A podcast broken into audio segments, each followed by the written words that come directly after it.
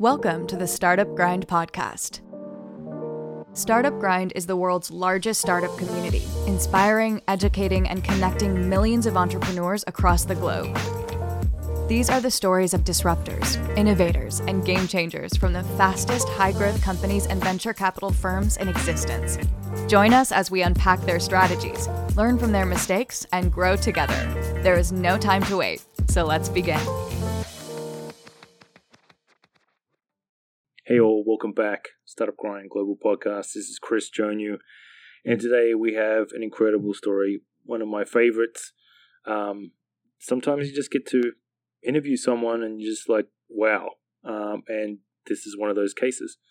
Um, today we had Leena Nair, the the chief HR officer of Unilever globally, um, and you know, and member of the Unilever leadership executive. She was the first female, first Asian, and youngest ever CHRO at Unilever. And we just go th- through what an incredible journey that's um, her story. Um, everything from starting in, in this village in India through to, you know, her struggles and her, you know, blazing a path for women um, as she went. She was oftentimes the first and only female at in each of these stints she did, and kind of you know set the set the bar along the way and and and uh, made it easier for those that came after her. And and part of her legacy has become you know achieving a 50-50 gender balance um, for a 150,000 strong um, employee base at Unilever. Just in crazy crazy um, and and all the you know the positive repercussions of that. And the growth of the business and ensuring that um, you know the voice of the customer is represented in the leadership team. You know, with um, the majority of Unilever's customers being female, and just so a true pioneer. I'm sure you'll love the story. Enjoy. Welcome, Leena. Nice to have you. Delighted to be here, Chris. I uh, I'm, I'm excited to talk to you and hear um, your journey here at Unilever. Um, I've got Jemima listening in, and some of the Unilever team. Um, Jemima at, at, at, Seven Hills, thank you again. Amazing guest, as always. um, she's not going to say anything. Um, all right. Um, Leena, I, I, I start this question. Um, I start with this question. Um, was there a mother or father that was an entrepreneur? yes, my father was an entrepreneur. And my father was a very, very strong sponsor for me. So, you know, I grew up in a small town and where it wasn't, you know, I didn't have too many role models of women who worked. You know, you constantly heard that being a girl meant you really couldn't be ambitious, you couldn't have a career. So my mm-hmm. father was a very strong influence because he was a strong sponsor and gen- genuinely believed that we should all follow our dreams and fly off to wherever we needed to. And I'll tell you a uh, story. When my sister and I were born, he was insistent that we be named with names that can be pronounced in all countries. That's how I was named Leena and she was mm-hmm. named Sheila. And to think that, you know, at that time, he's living in a small town in India and has no idea that his daughters could actually be doing something global. So he was that kind of man. He is that kind of man. Oh God. incredible, incredible. And then what, what was it? What was the town? You know, it's a place called Kolhapur, which is um, on the way from Bombay to Goa. So if you start in Mumbai and you want to reach Goa, somewhere in the middle, you'll reach my little town called Kolhapur. It's famous for making footwear. It makes a kind of specific footwear called Kolhapuri chappals, which is sort of flat leather uh, footwear, which is very popular to wear with Indian clothes. But other than that, most people wouldn't know where to find it on a map if you told them where my town was. All right. Well, then this is interesting. I want to hear this journey now. So how, how does it like, where, where do you, where do you get educated? How do, how do you end up in London? it's a pretty long story, Chris. 27 we got, we got, we got time. I want to I want to hear this stuff. It's not going to be all Unilever, that's for sure. so I, I like I said, I grew up in uh, uh, Kolhapur, small place. So the first proper school, English medium school for girls, came up in town when I was six or seven. And we still call the first batch of the first school because every year they'd add another classroom and say okay now you're promoted to the third standard and yay we have third standard in the school. Fantastic. Now we're promoted to the seventh and yay we have seventh standard in the school. So we still call the first batch. There's a big photograph of us in the school because we literally sort of created the school grew with the school uh, you know uh, so I had never imagined growing up that I would have the opportunity to do what I'm doing today. I was just so desperate to get educated. I just wanted my school to come up. I wanted to be able to go to university. I would be, I would cycle uh, 12 miles to my college every morning and evening. So it's been a long journey, but all that time I didn't know what I'd get to do. I wanted, I was ambitious. I wanted to make a difference in the world. I wanted to have a voice but I had no pathway to know how. And I grew up with 16 cousins, which was fun, you know, but lots of hand me downs, very humble beginnings, a proper entrepreneurial, uh, you know, rags to riches story, father, uncles, everybody started with very little. They'd all migrated from the south of India to the west of India. So pretty humble beginnings loads of fun. I always say I don't remember the deprivation, but I do remember the fun hanging around with all my cousins, who many of them are my best friends even today. So um, I then decided to do engineering. I wanted to do engineering. Again, you know, girls didn't do engineering in those days. I wanted to do engineering because I was good at maths. There was no career counseling or anything in those days that showed you any other careers and it was a little bit you know some of my brothers were doing math, uh, were doing engineering. So i said i want to do engineering. If they're being allowed to do engineering i want to do engineering. So it was a bit like that. And i went to walchand college of engineering again a school that's about an hour and a half from my home. And despite making it to other places as well more reputed more prestigious my dad was very clear that i needed to be close to home my mom, of course, was already petrified that I was this ambitious and I was going to do engineering. And she was constantly worried whether there'd be anybody ready to marry me with this sort of ambition and this sort of career, uh, career passion. Uh-huh. So I uh, did my engineering. And we were 18 girls, and the college had like 5,000 boys or something. I can't even remember the numbers, but it was like crazy. So that was the beginning of learning what it was to be in the minority, learning what it was to be when you are part of a group that's underrepresented, uh, learning what it takes to earn respect and do the things I wanted to do. You know, I the college had been in place for more than 400, 500 years. It's a gorgeous college, huge campus, great activities. Have had some of my best years there. And I remember I went on stage there and I was the first woman in 400 years to actually go on stage and perform. And I joined, you know, I was on an elocution competition or debate, I can't remember. And I remember standing on stage being booed, oh, crying, but refusing to get down till I'd said my piece. And then, of course, they got used to the idea of women on stage, and I went on to do many things in in campus that were, you know, that were very, very enjoyable and contributed to my journey as a leader. I then worked as an engineer for a few months as a telecom engineer. Chris, this is a lot of story. You can stop me anytime. No, no, no. I'm in, I'm enjoying this. I think that yeah, don't don't don't wreck it for the lesson listener. I think they're having a great time. you know uh, that training in some ways was good because it gave me the confidence of being the only woman in the room time and time again, which would become a story of my life mm-hmm. in my career. So I'm hugely grateful to those four years in engineering uh, and teaching me some very, very important life lessons. I then worked as a telecom engineer for a few months, uh, electronics and telecommunications engineering. Didn't enjoy it. You know, I think I was a lousy engineer. I liked the intellectual challenge of being an engineer, but the actual work, I don't think I was excited by that. I remember I used to spend more time thinking about when the lunch break would happen so that I'd get to meet a few people and get to have a chat. Yep. So um, I then decided to do my management studies in uh, human resources. Again, uh, another another life lesson have good mentors because one of the people who advised me to do that was my mentor from my engineering school the person who taught us management in the engineering school and who was president of our debating association and he was a fabulous professor. And he said listen do something to do with human resources or marketing because that's where your passion is. You would connect to consumers you would connect to people. That's what gets you going. That's what gets your heart singing So I um, decided so, to go. Sorry, sorry, yeah.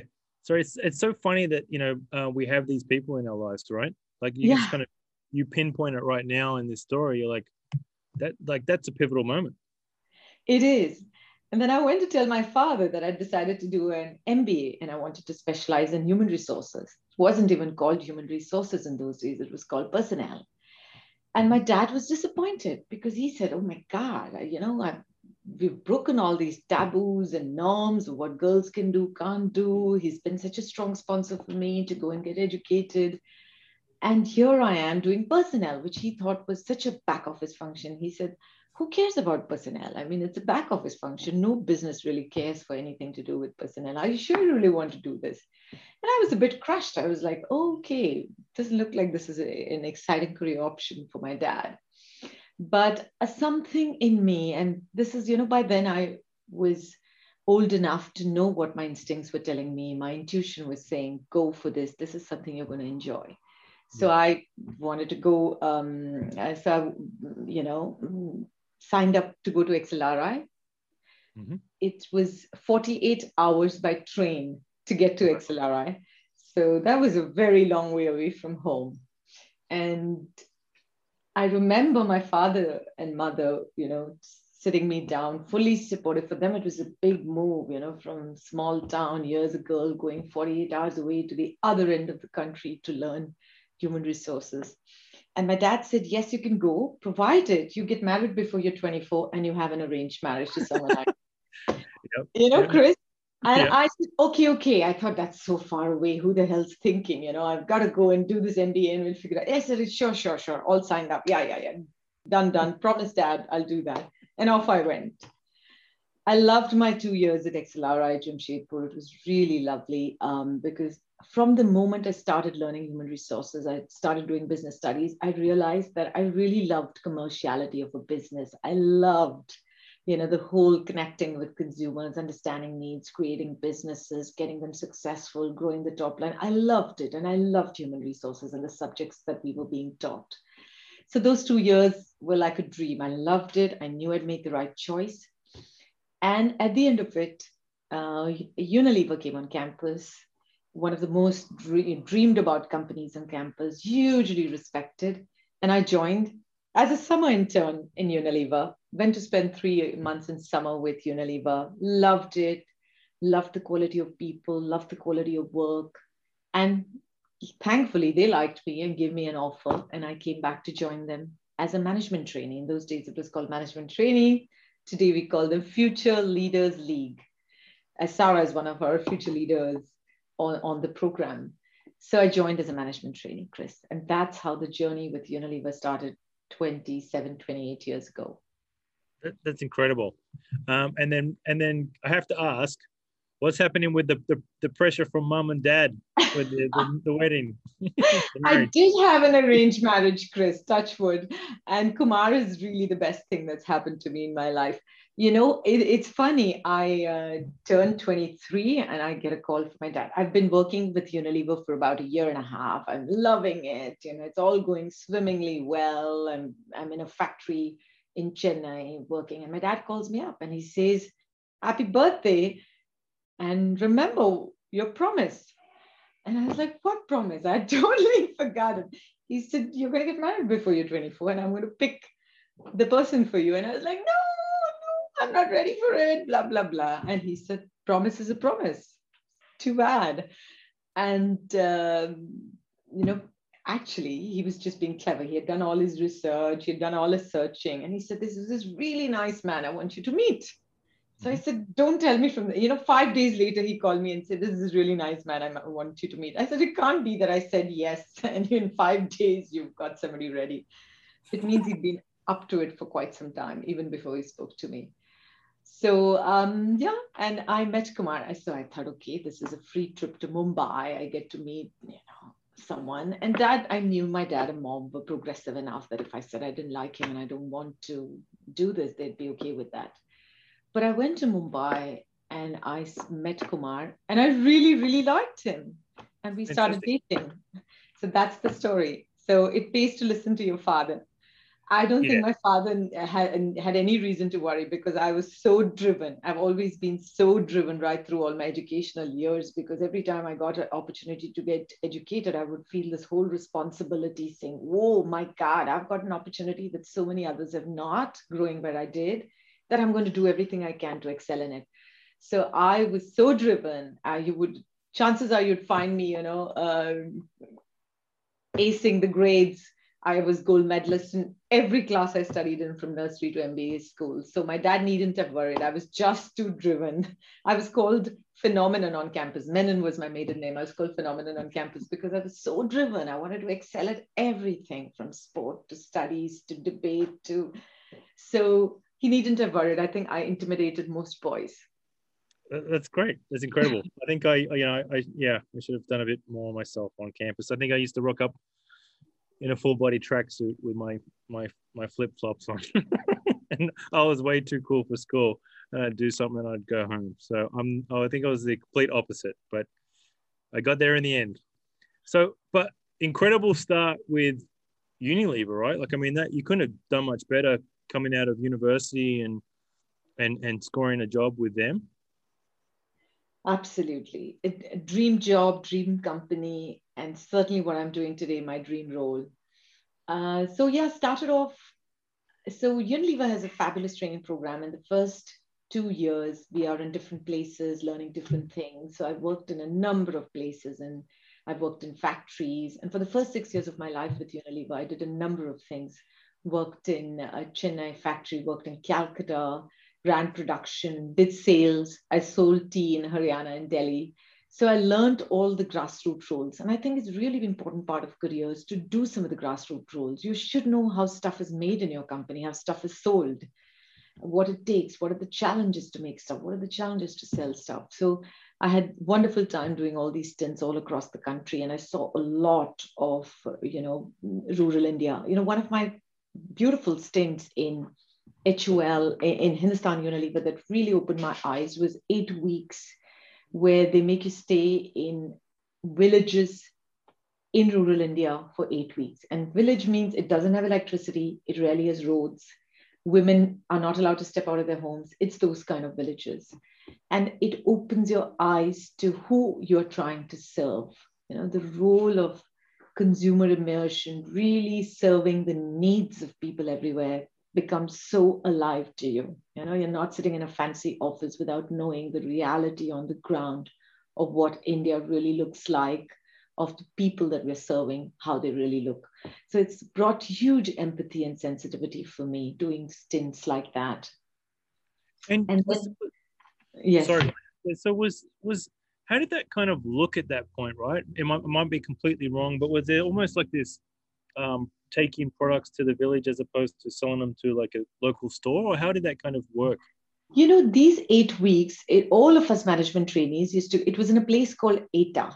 And we used to in those days have a dairy business and Etah was the factory in which we made dairy products. And we had this we had a set of villages from where the farmers would bring milk to the factory. Mm-hmm. and the purpose of those eight weeks was for us to just immerse into village life. And to be honest, I was from a small town. I was not from one of the big cities from which many of the management trainees came.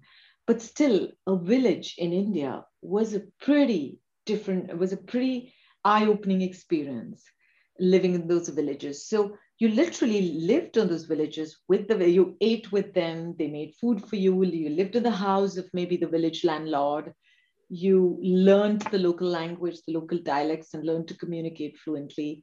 So it was meant to be a stint not where you sold something, but just mm-hmm. a stint where you immersed into the life of villagers. You did little things to make their lives better. So, for example, one of my projects was to work with the villagers to help them create a you know a road that connected them to the main road that could give the village access to many things.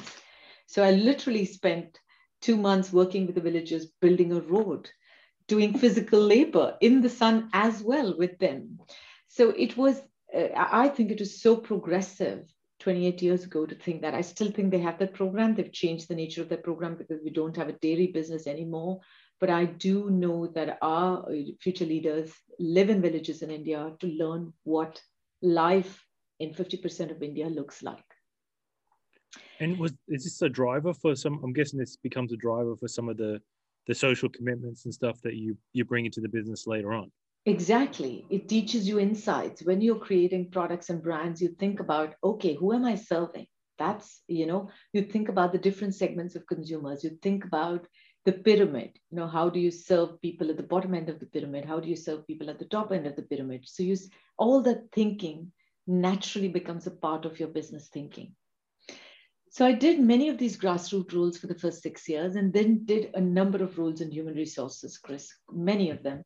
And then I became the HR head for Hindustan Unilever, which is, uh, uh, you know, I think I was the first woman in 90 years. That's another part of my story, Chris. In every job I've done, including the current one, I've been the first woman doing it. And it's been an incredible privilege of my life yes. and an incredible burden because everything you do the good that you do is amplified and the mm-hmm. failures that you have are equally amplified in the business. So you're always under scrutiny you're always your impact is always magnified good or bad. So it's been an incredible privilege and an incredible burden to be able to break some of these glass ceilings to break some of these glass basements. Can you I, know? can i, can I yeah. just can i just you know take you to the side here for a minute and just say like you know um, in today today we're a lot more open about mental health and talking about you know pressures that we're feeling at, at work and stuff. How did you deal with some of this stuff early on? Yeah uh, you know chris it was hard and and that's also what has driven my passion for inclusion. That's mm-hmm. also what's driven so much of my passion to do more for women's empowerment everywhere and I am a big, uh, big voice for anybody who feels marginalized, underrepresented.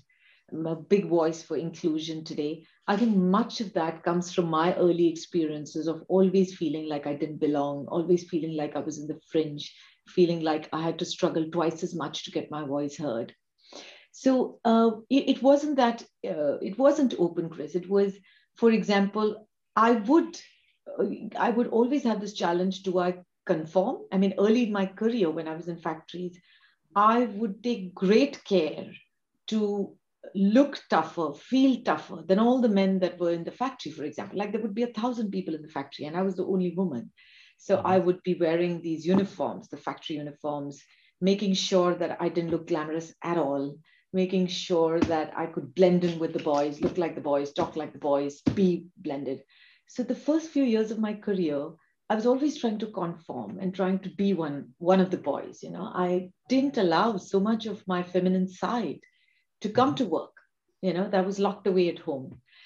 And uh, and you know, I can remember so many times I have, you know, cried in and this is another funny story because there's never any loo for a woman because when you're the first in a factory and they've never had a woman there never is a loo so all of the establishments that I went to in Hindustan Unilever, the factories that I went to, the places I did a stint, had to always start by building a loo for me.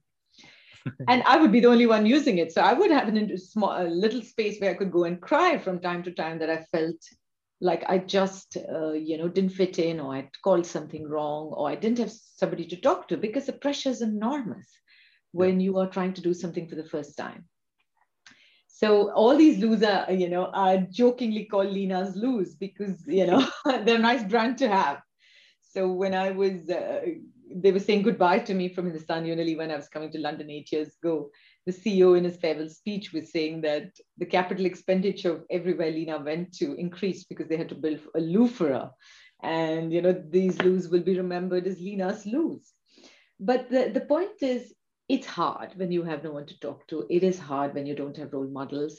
It is so important to find a community of people you connect with. All the things that I talk about today, you know, build a mentoring network, build a network of peers that you can share with, make it easier for those who come after you. I have been so passionate about ensuring women don't go through the struggle I've been through, or people who are minority in our business don't go through some of the struggles I've experienced. So it's it's not easy chris like i said it's been a privilege i mean to get the opportunities that others didn't get but it's been a burden as well because you constantly okay. think about how do I make it easier for those who come after me. You know, today we have 200, maybe 300 progressive policies across Unilever.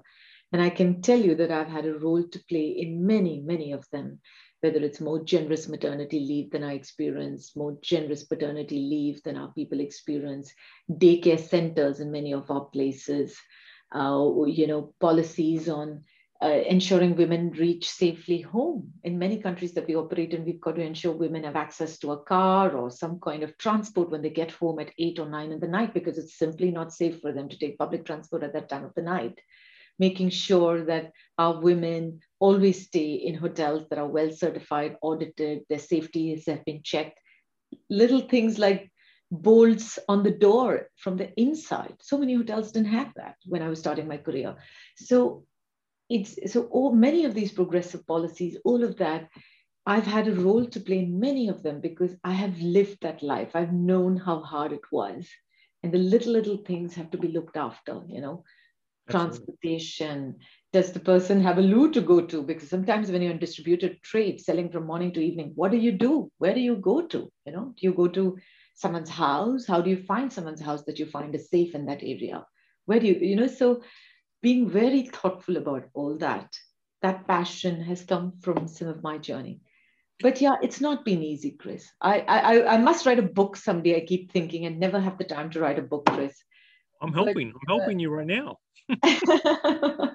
but, uh, you know, it, so it would be good to put some of the practical things that uh, that you know women, people who feel underrepresented have to go through because you're not the majority and everything is designed in an organization in the world for a majority.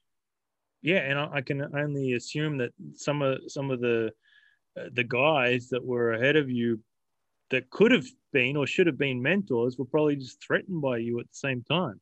Yeah. Um, but can can I can I ask?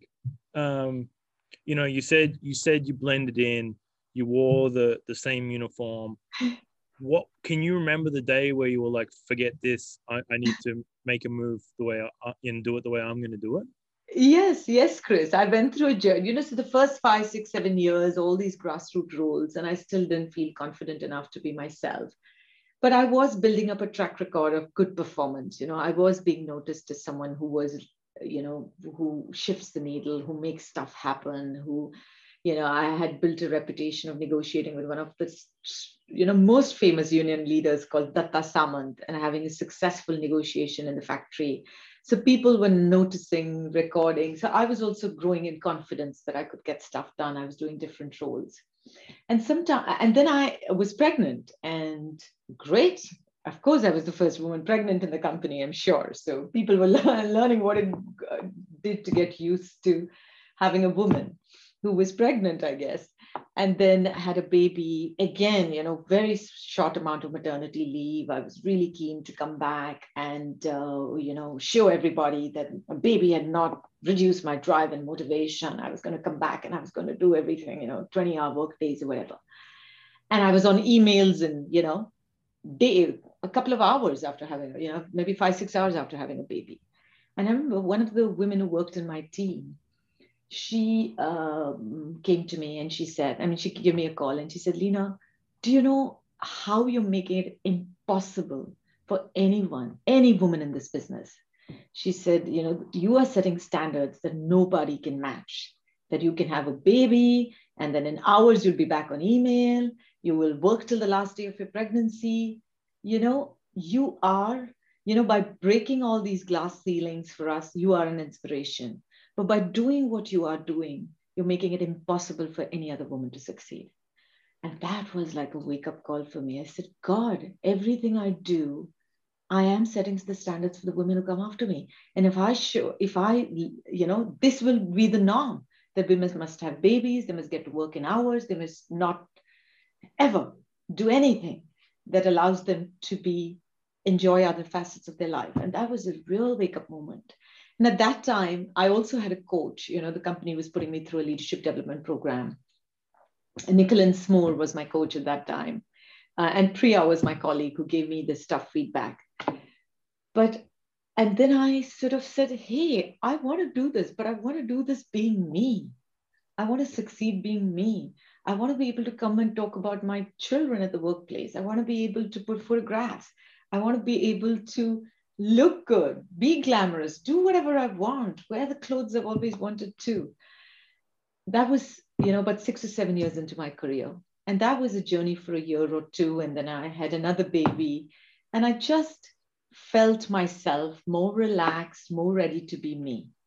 Mm-hmm. And Chris, that made me like twice more effective than I ever was in the first few years of my career. If at all, being more authentic, being more vulnerable, being who I was, bringing my whole self, my challenges about balancing a home and life, stories of my kids to the workplace, all of that, making myself more human, more feminine, more human, made me more effective, made me more uh, good at what I was doing. I, I, believe it. And and then so, um, yeah. Oh man, I think we're getting a great great story here. So um, you know, you had the woman that came up to you and said, "Hey, like you're making it impossible for us." Yeah. How how did you then balance like, um, you know, keeping the people that are coming up behind you with you know your own personal ambition to continue at the with the yeah. drive you already had? Yes, you know, uh, Chris, I, my husband has been a huge influence to build a better balance as well because he sees me going down this spiral of you know working 24 by 7 and then gives me a wake up call. But also my kids made a difference to me. And i realized that i have to set the standard and i have to make it easier for other women. I want them to aspire to be like me not say oh my god i never want to be Leena because it is a dog's world. Yeah. Yeah. So uh, i started having little little disciplines. Like friday evening i would leave my laptop at work not take it home and tell my team publicly that listen, I'm not taking my laptop home. I'm not going to be accessible. If there's something urgent, you call me. But if it's something really urgent, you know, that really, really needs me, better be serious urgent. Yep. And so, you know, so setting the boundaries for my weekends, for example, um, uh, setting, uh, you know, uh, setting with both my family and my work being very clear on expectations. So I do have chats with my family. I've been very open with my kids, my husband, my parents, my in-laws. You know, March is going to be a really crazy month because of this, this, this, this, this to get done. And then, but I'm going to be fine in April. And then let's make it work. So setting boundaries, negotiating expectations on both sides, mm, all of that be- became a habit so saying that, yes, I'll be immensely focused and present when I'm at work, but I do want to lead a multidimensional life. I do want to enjoy being a mother, being a wife, being a daughter-in-law, being good at sports, being good at, I love dancing, being a great dancer, learning a new language. So you've got to organize and create the space for that but also talking about it. So it becomes very legitimate for people saying, yeah, it's okay. Even senior people have the time to learn a new language, learn dancing, so can we. So uh, it was about learning to put well-being central to everything I did. You know, building three hours of exercise into my schedule, no matter how busy I am. I've always three, three hours. Yeah, three Incredible. hours of exercise every week. Yeah, Oh, a week. I was thinking daily. I was like, whoa. No, three hours of exercise every week. Laps, running laps around me. um, and, and and can I ask, right? So this big, you know, the, you know, one of the, the, the things that stood out um, in your bio was this, the your achievement of the 50-50 gender balance.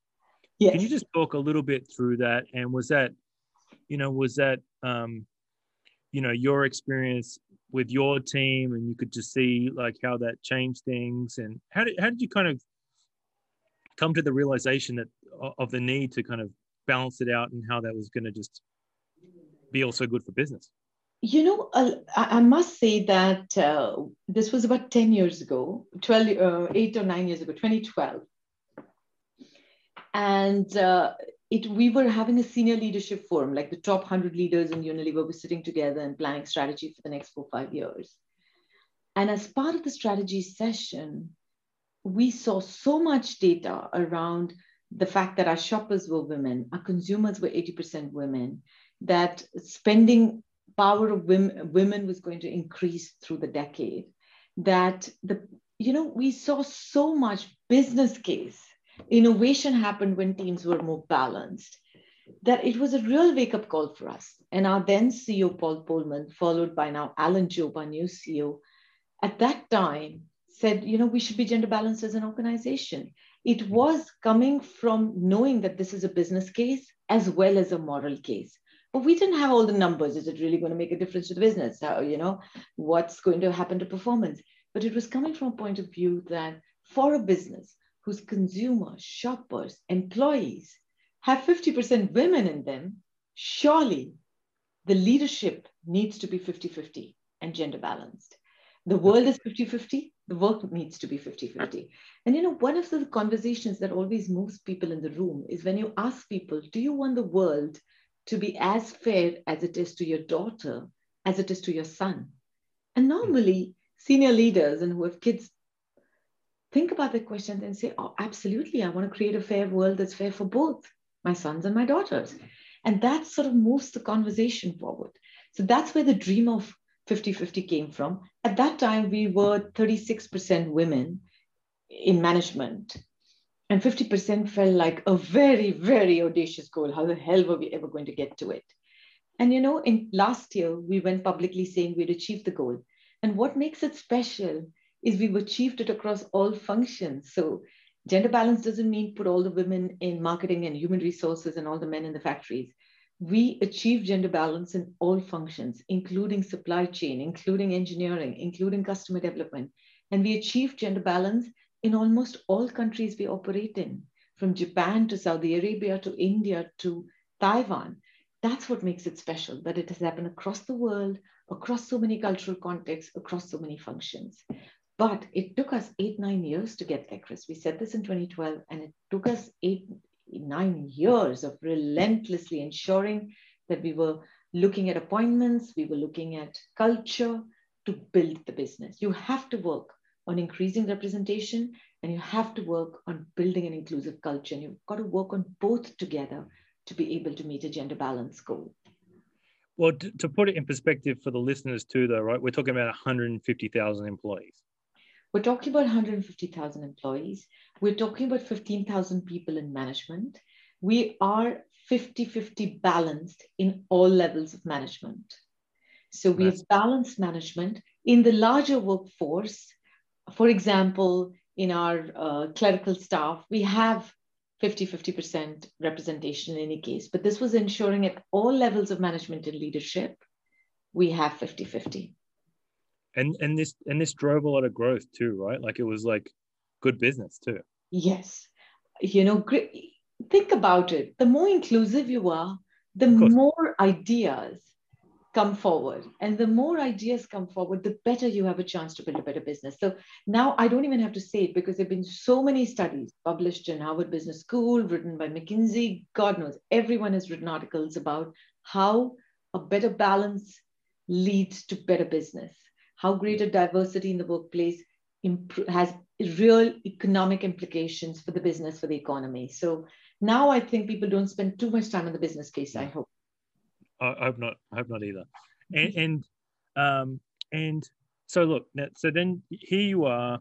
You know, uh, the first female, first youngest ever, um, you know, CHRO of Unilever, and you know you've, you've achieved this incredible goal 50 50 balance. I mean imagine that would have been you said nine years but you also had all the you know the cult- cultural implications and and everything else around the world. What what is next Leena? Well you are done? Time time to relax on the beach. Chris if you know me well you will know that i will relax on the beach and I will still want to do more. You know, I do want to continue uh, having an impact on many of the social commitments we've made in Unilever. You know, I'd love to lead a business. I'd love to lead a country. I secretly dream about being Prime Minister of India and all of that. I would love to lead a business. I want to, I would love to continue having impact. I want to make sure human capital has all the importance it deserves in the world. You know, today financial capital people get. Human capital, people don't get. I mean, in the P&L today of a business, people still feature in the cost line. they don't feature anywhere else. They don't feature in any investment line. They feature in the cost and expense line. So I am on a mission to bring human capital and the importance of human resources to every top table in the world, in governments, in businesses, in institutions. Because people say people are our most important asset. But then you follow up with them and you ask them, okay, people are your most important asset. What have you invested behind them? You know, what have you done for them? And then you'll find it comes up hollow because people don't know enough for their human resources and their human assets in a company. And COVID has shown us that the strength of a company, the resilience of a company is all about people. It's shown us that when you care about the safety, health, and well being of people, your business will succeed because your people make the business successful. So I am really going to spend a lot of my time. There's no retirement for me, Chris, not for a very long time. I mean, my dad is turning 90 and it's getting hard for us to get him to retire. So my mom almost predicts that that's going to be my story. I'm going to be never uh, agreeing to retire in any shape or manner. But, uh, you know, uh, for me, really getting importance of human beings at the table is a big one. You know, so my purpose is to ignite the human spark to build a better business and a better world. And I am never going to tire of living my purpose every single day. Love it. Love it. Now I have to quickly again side side side note. Um, what does Dad say when you um, get the the note from the Queen? oh, he's extremely proud. All uh, you know, I think he's, he um, both my parents have been uh, are very very proud and read everything I write and uh, you know and watch anything I do. So they're extremely proud. In fact it's a bit embarrassing because i've got to tell them to shut up and because there's the you know the neighbors the family the relatives everyone gets stories about uh, you know what Leena is doing next. So i have to say please please calm it down. They're incredibly proud incredibly proud well Leena i hugely I, supportive and touchwood i'm like desperately worried about them with everything that's going on in covid yeah. But I must say, I've been extremely lucky. Both my parents and my in laws, I mean, my father in law and mother in law, also extremely proud. So it, it just feels great that they are all so supportive and so proud of everything I do. Yeah, probably keep you grounded when you're back home too. It does, it does. and my kids keep me grounded, Chris. They're making fun of me all the time. Mom, get off on Instagram. It's not for someone your age. They're constantly making fun of me. The last person to take career advice from, mom, because mom will brainwash us. Don't bother listening to her, you know. So my kids keep me grounded. Well, Leena, I gotta say thank you so much uh, for joining us tonight. Um, yeah, one of the most inspir- inspiring stories I've had the opportunity of hearing firsthand. Um, Such fun, Chris. Yeah, well, I had fun. My only measure of whenever I do any of these is whether I had fun, and I had fun.